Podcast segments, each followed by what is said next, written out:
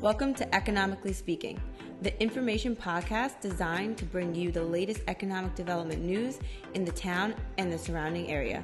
Hosted by Babylon IDA CEO Tom Dolan. Well, hello everyone and welcome. My name is Tom Dolan, and you are listening to Economically Speaking, episode number 15. Wow. Today I'm here with uh, my friend and our special guest, Matt McDonough. Some of you may recognize the name Matt. Matt was here to help us in our inaugural kickoff to Economically Speaking, episode number one. But Matt, thanks for being here today. Thanks for having me, Tom. Good to be back. Yeah, no, it's good stuff. We're here today. This is basically an update. Uh, this is uh, for our IDA clients and really all businesses that are listening here today that are located in New York State. Before we get started, maybe you could just kind of update everybody again and just remind them who you are, what you do, and uh, the relationship that we have here at the IDA. Sure. So, my name's Matt McDonough. I'm general counsel to the Industrial Development Agency, uh, but I am a lawyer in private practice with uh, municipal and business clients who are definitely been affected by a lot of the changes with COVID 19. And this is a very dynamic situation where businesses need to respond as new things come up and it's been an interesting time to be an attorney in that sort of situation. So, obviously, I was formerly the CEO of the Industrial Development Agency before going into private practice. Yes, you are. But um, you know, the IDA I think serves as not only the economic development engine in the town, but really it also a source of information for businesses. How is the IDA changing? How that affects the business, but also in this sort of climate, what type of government regulations are sort of being announced and how that's going to affect your day to day. Absolutely. And that's been our role for a long time, especially with COVID, Matt. We've had that opportunity to work on different projects, and they need businesses that need a resource, and uh, we've been happy to be here for that.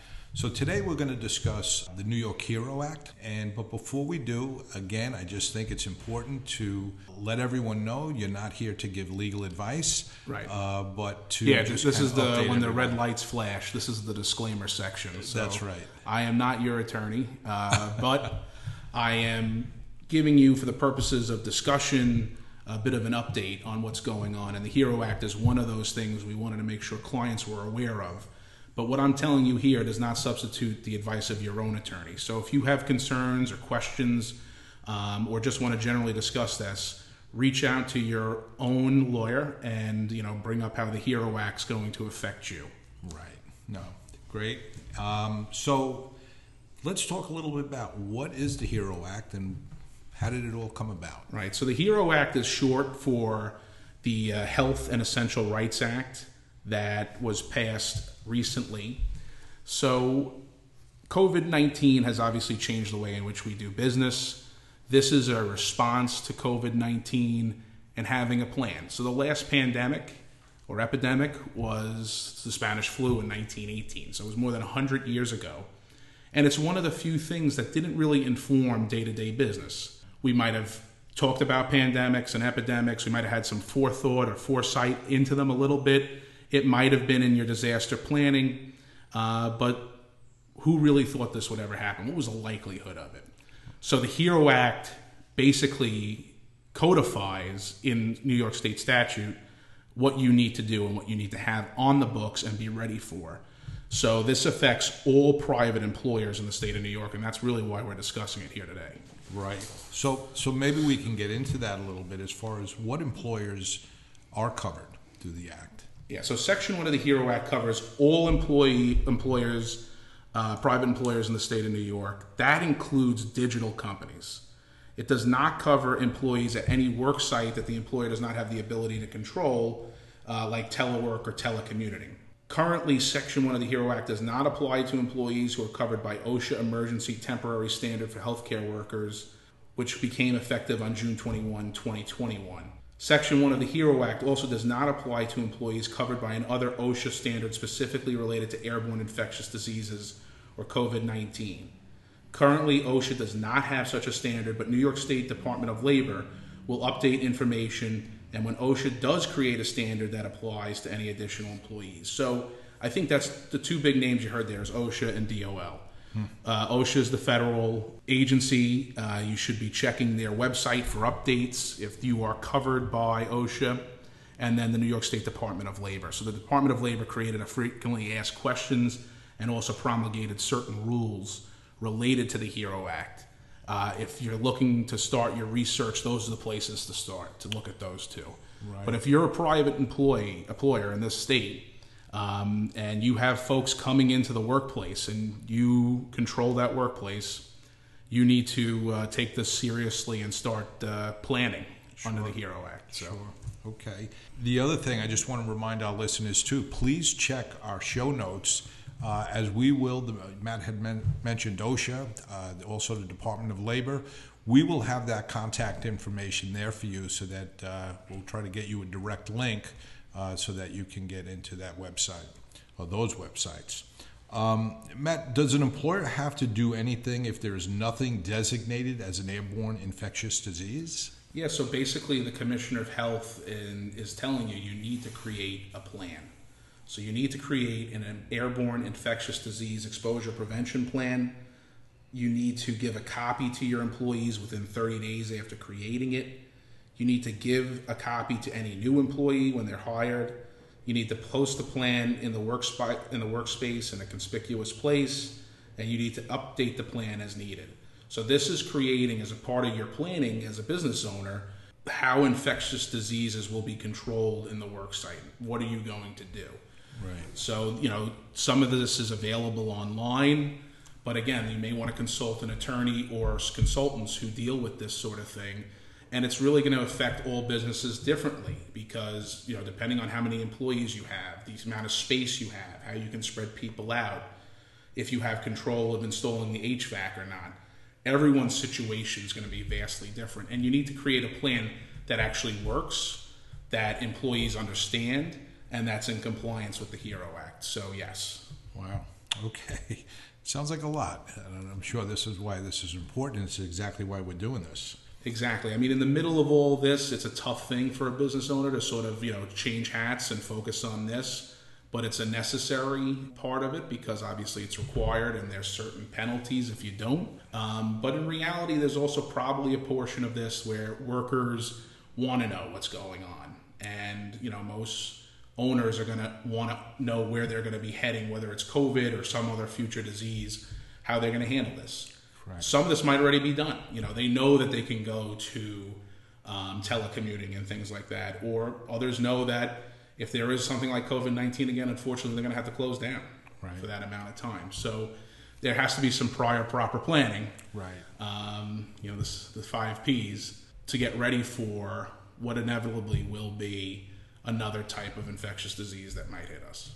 And I think now is the time too, because after going through it, you know, this is when things are freshest. You know, and, and everyone's very focused on this. This is a discussion I think everyone's having uh, all the time, whether it be seriously or not. And right. you know, it's, it, it's an opportunity to reevaluate what worked, what didn't work, um, and communicating that to your employees. But it's also, in the end, you're communicating that to your customers and your clients as well, right? So, because the way you're going to operate during this is going to affect them as well. Absolutely. Um, and now that COVID 19 has been de- designated as an airborne infectious disease, what do employers need to do? So they need to first check current CDC and New York State Department of Health guidance to make sure its HERO Act complies with the guidance.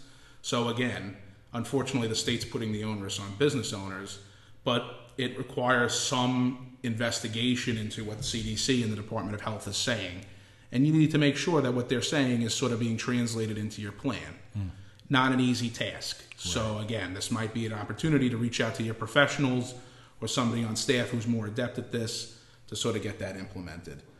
Then you need to actually implement the HERO Act. So whatever you uh, have decided to put in your disease, infectious disease plan, prevention plan, uh, you actually need to implement, and you need to make sure your employees know about it, that it's written down, that it's stored in a safe place, that everybody is aware of it, that it can be accessed easily.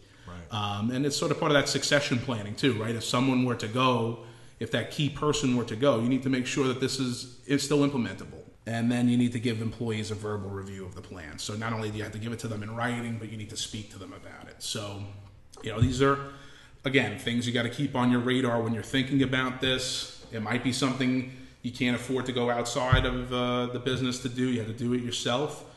But you know, check the CDC and the State Department of Health, see what those guidelines are, write your infectious prevention plan based on that, implement it, say what you're going to do, do what you're going to say, and then give employees the verbal review and a written copy of your infectious prevention plan. So, Gotcha. And again, just like you touched on in the very beginning, uh, obviously we know large companies and companies that we work with that uh, employ a lot of uh, people, but even the small, right? So, so that guy who only maybe has a couple of people that come in and out of his business during the day, this is all. Everyone has to get this done. Correct. And there's definitely a little more pressure on them as far as resources and taking the time to get this done. Yeah, that, that- and that's exactly right. And there are model plans out there that you can download and you can take advantage of. Um, that you know might be advantageous to some folks who are in that position, Tom. But you got to remember that when you download a model plan, you know it, Right. And that you implement it, and that it's not just something you're doing to check off a box. Because what this is creating is the procedures and steps that people are going to take uh, in the next uh, plan to keep people safe and that if you haven't taken that seriously and gone through it and understand it and you don't implement it correctly, there's going to be consequences to that. Sure. So that's just something to remember. Model plans are available, not for everybody because there's certain things that are industry specific. It might also be the size and things like that. But you know, you can use advanced controls in the model plan to add controls that are applicable to the specific business. So Right. And like you said, check with your attorney and, and make sure that it, it's where it needs to be. But that's such a great point, though, because so many people do that. You know, there's um, different things that people follow, and like you said, they just check the box, like, yeah, I got that done. But this, it's, it's not really applicable it- to what right, they need yeah, to no, do. you, you might be in a particular industry where that standard plan does not apply, or you Right. have you're sort of cross sectioned across different things, or you're intersectional. Uh, if that's the case, you know you need to see what the plan is actually calling for, and does it make sense? Because if it doesn't make sense, scrap it. You're gonna have to figure something else out. Right, But you know that's just something. It's it's again unfortunate that business owners have to deal with this at this time, but this is what the law is. So we just want to make sure people are aware Right. and uh, getting this going. Um, yep. Now, now what hap- what happens if an employer falls in, into multiple industries and, and environments? Which template would be should be used in that case? Yeah, so employers should select the most appropriate model plan and sort of customize it um, for the industry or work site that makes the most sense for them. So everyone has unique conditions. Now, obviously, everyone who listens to this podcast is not involved in the same industry or has the same amount of employees or is in the same part of town or you know they may lease, they may uh, own, they might have 5,000 square feet, they might have 250,000 square feet. So everyone's going to be different. Sure. Uh, that's why you have a standard plan. You can sort of use the advanced controls to fill in where you think uh, what would be more appropriate. But in the end, once you get that document, you need to go through it, and you need to go through it with your team and, and review with employees.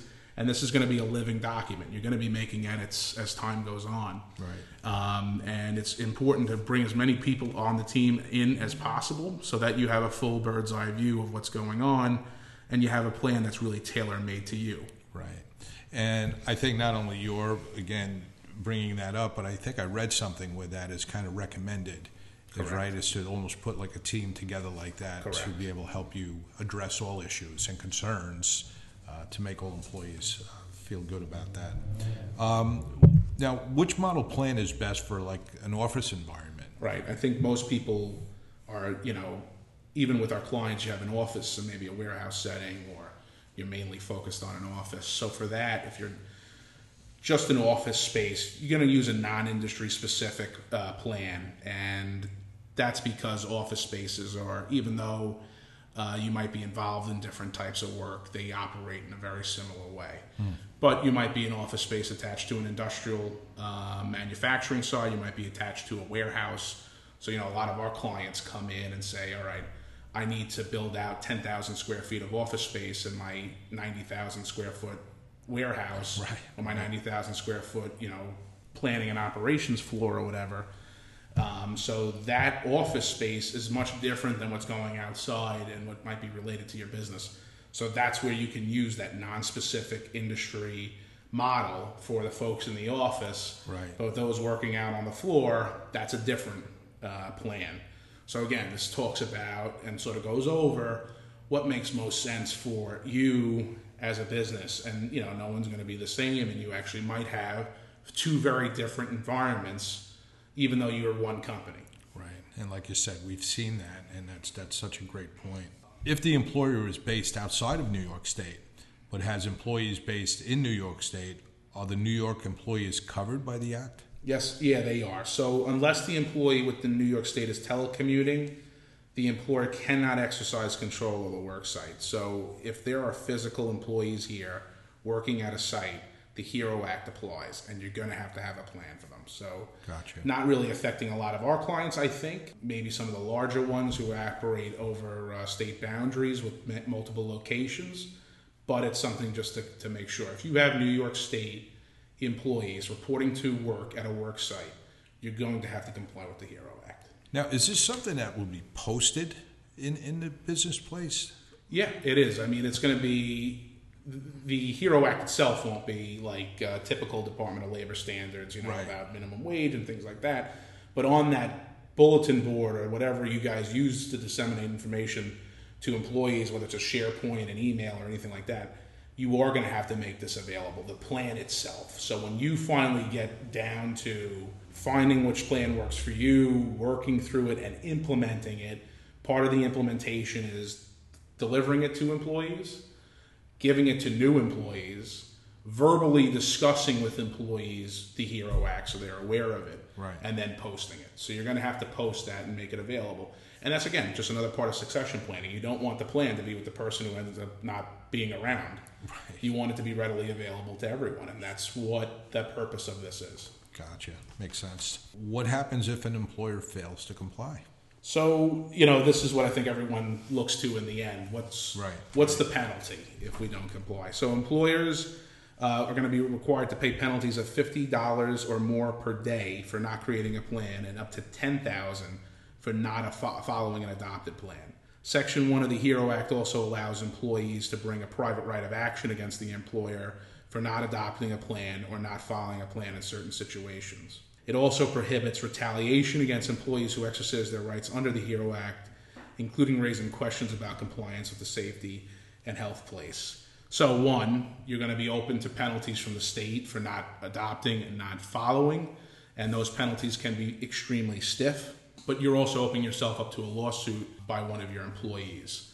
It also now creates another instance of retaliation. So, if someone starts asking, um, you know, why haven't you done this, or where is it, or what do we have to do in this situation, and you go to fire that person because of that, that would be retaliation. Gotcha. It just seems to make a lot of sense to do it, especially if you have a lot of employees, so that Yes. you know. And you know what? A lot of people might have done this already, and you know they just need to make sure that they're up to date on the CDC and the Department of Health guidelines. Right. Right. Um, some of them might have, you know, started the first drafts but never followed through on it. This is making it mandatory. So this is something you want to get done as quickly as possible.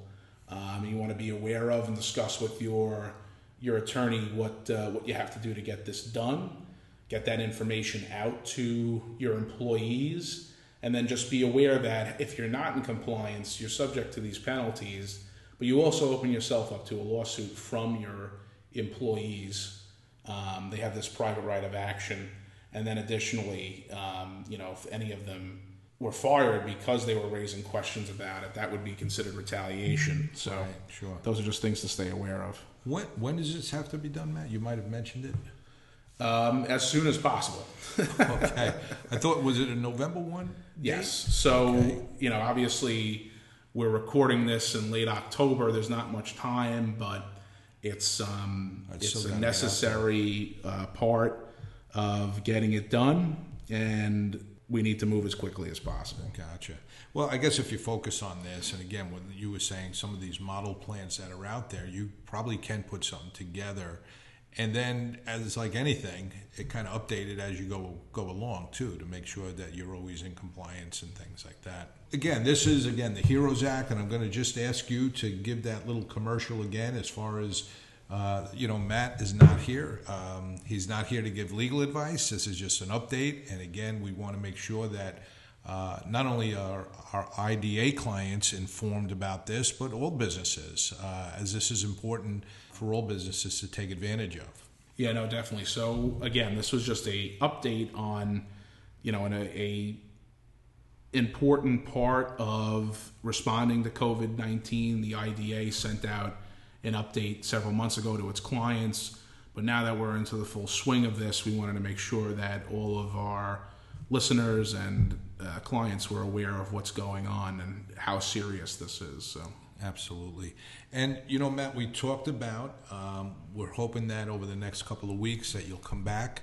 Um, there are some other, I don't want to say concerns, but I guess concerns and things that employers are dealing with as far as uh, the mandatory vaccination uh, that's going on out there right now. Correct. Yeah. So, I mean, obviously, a part of that analysis really depends on what type of employer you are. Most employers in the state of New York are at will employers, which means they can terminate you for any reason or no reason at all at any time. So, um, but what what changes that? Um, a union contract would change that. So, if you are a union employer, that analysis is going to be different than at the at will employer. Um, if you have an employment contract with individual employees, that contract will also dictate um, how you deal with them. Uh, if you have policies or other issues within the your company, that's another thing that might affect it. So it's not again a cookie cutter, easy response. And I know businesses are dealing with this day to day, and you know the relationship with employees and things like that. That this is sort of affecting. Um, so we would, you know, like to do a similar thing to this, where we just have that general discussion again, and you know, consult with your attorneys and others to uh, figure out how to deal with that. So. Right. And uh, maybe, we, like we said, we could bring some of our clients on uh, to discuss how they're dealing with this right now. Yeah. You know. Definitely. Um, the other t- uh, topic we'd like to hit in the near future also is the small business relief programs, and maybe Yeah. you can just touch on that a little bit. Yeah, so I mean, obviously, the town of Babylon has been very responsive to the COVID uh, outbreak, both in the business community and for residents. The initial program was called Babylon is Back, and it was started in May of 2020 as a response uh, to businesses coming back after pandemic rules were, were limited by the governor. That was about the same time as MIB. It was the same time as MIB, correct? Yes, okay. Mib is my nickname. It's Matt is back. Uh, so yeah, no, it's the same time as Mib. And what would happen uh, at that time was the local development corporation, the IDA, Right. and the town, along with our village partners, our chambers of commerce, came together and you know had a response to uh, you know it was a very difficult time. We uh, partnered with the New York Loan Forward Program and the National Development Corporation, and we had you know several million dollars available in loan programs. We also had a grant program that we ran through the LDC. Um, and we had a Babylon boot camp where we offered certain advice like this about what was going on, how to deal with that stuff. And then at the beginning of this year, the American Rescue Plan Act was enacted and it gave money to the town of Babylon, and that money has been used in what's been called the Direct Support Program. We've given more than 3.6 million in awards, grant awards of about 49,500 or less to businesses throughout the town. Um, so there's still this response that's just this is just the town. Right. Now you also have the county, you have the state, and you have the federal government. You know, whether it be EIDL loans, the PPP looks like it's pretty much done. Um, the state, just like the town, but at a larger scale, is giving out certain federal monies it's received as well as certain monies it had reserved, and the county is in a similar situation. So those are also available to Babylon businesses. Um, you know, there's all sorts of things. So we're going to create that again, just that landing page where you can find these resources and apply. Um, but it's you know an important resource right now as the recovery continues from you know COVID nineteen. That's perfect. Um, again, Matt, uh, I want to thank you for being here again today. I'm, hey, one in fifteen. I'm like the bookends, so I'm, I'm the bookend, right. How do you feel about it since it started? Things have been going well. Things have been going well. We've had a great response locally here. Um, and we've also, we're international, man. Uh, Yeah. So that's been pretty cool.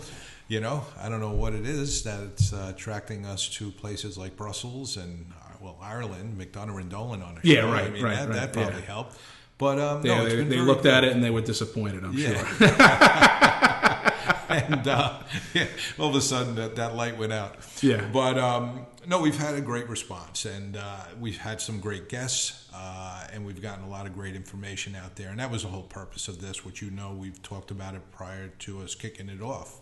Uh, it Yeah, no, it's, it's definitely an so- interesting concept. You know, and I was here um, as CEO. You, t- you try to think about ways in, in which to reach out to the business community in a positive way Mm-hmm. and how can we help because not everybody in the business community is eligible for the benefits That's right. and i think this is definitely doing that so that's great But Yeah. Oh, that's good. Thank you. who's on next who's your next who follows up me Who, who follows up you? Well, I think we have. it's probably going to be me again because i'm coming back and i'm going to talk about I'm prevailing at David yeah, right now. Like David, who the heck's coming on the show? prevailing But, wage uh, is probably the next thing right? prevailing wa- prevailing you know what it is? wage These things, prevailing wage is also another huge topic right now. And these things are right around the corner uh, Yeah. for a lot of these developers and businesses. And I think it's so important to get this information out there. Um, but we're also going to go back. We we do a, a segment with our town historian, uh, a talk back in time. Uh, so we look to bring her back and talk about housing and how you know we've done. Oh, some- interesting. We had That's uh. Gwen O'Shea from Right. She was episode 14 Right. where we talked about the housing, what's going on, and, and we'll bring Mary back to talk about the evolution of right housing. but who was the pilot who was episode number one Maddie T. Yours truly. Yes, Well, right. You're welcome, Tom. but I think the prevailing wage thing, just quickly, another topic. It more affects who's building in the town, but it also affects just clients generally, and that will take effect January one. So that's something else we want to make sure we get done. We will do that. So again, I just want to thank Matt McDonough for being here today. Again, my name is Tom Dolan. You are listening to Economically Speaking. Have I'm Matt. McDonough. I might as well be a co-host at this point now. Why not, Matty? Why not? this has been fun. The last 10 minutes is the best part. Yeah. Well, what you do is you cut this, reverse it, put it on the front end, and we'll act like we were actually having a good time before we got to the meat and bones and stuff. So. Sounds good. Have a great day, everyone. This episode of Economically Speaking podcast was brought to you by the Town of Babylon IDA. To find out more information about today's topic, our guest, or to simply stay connected, please visit the show notes where you'll find all the relevant links.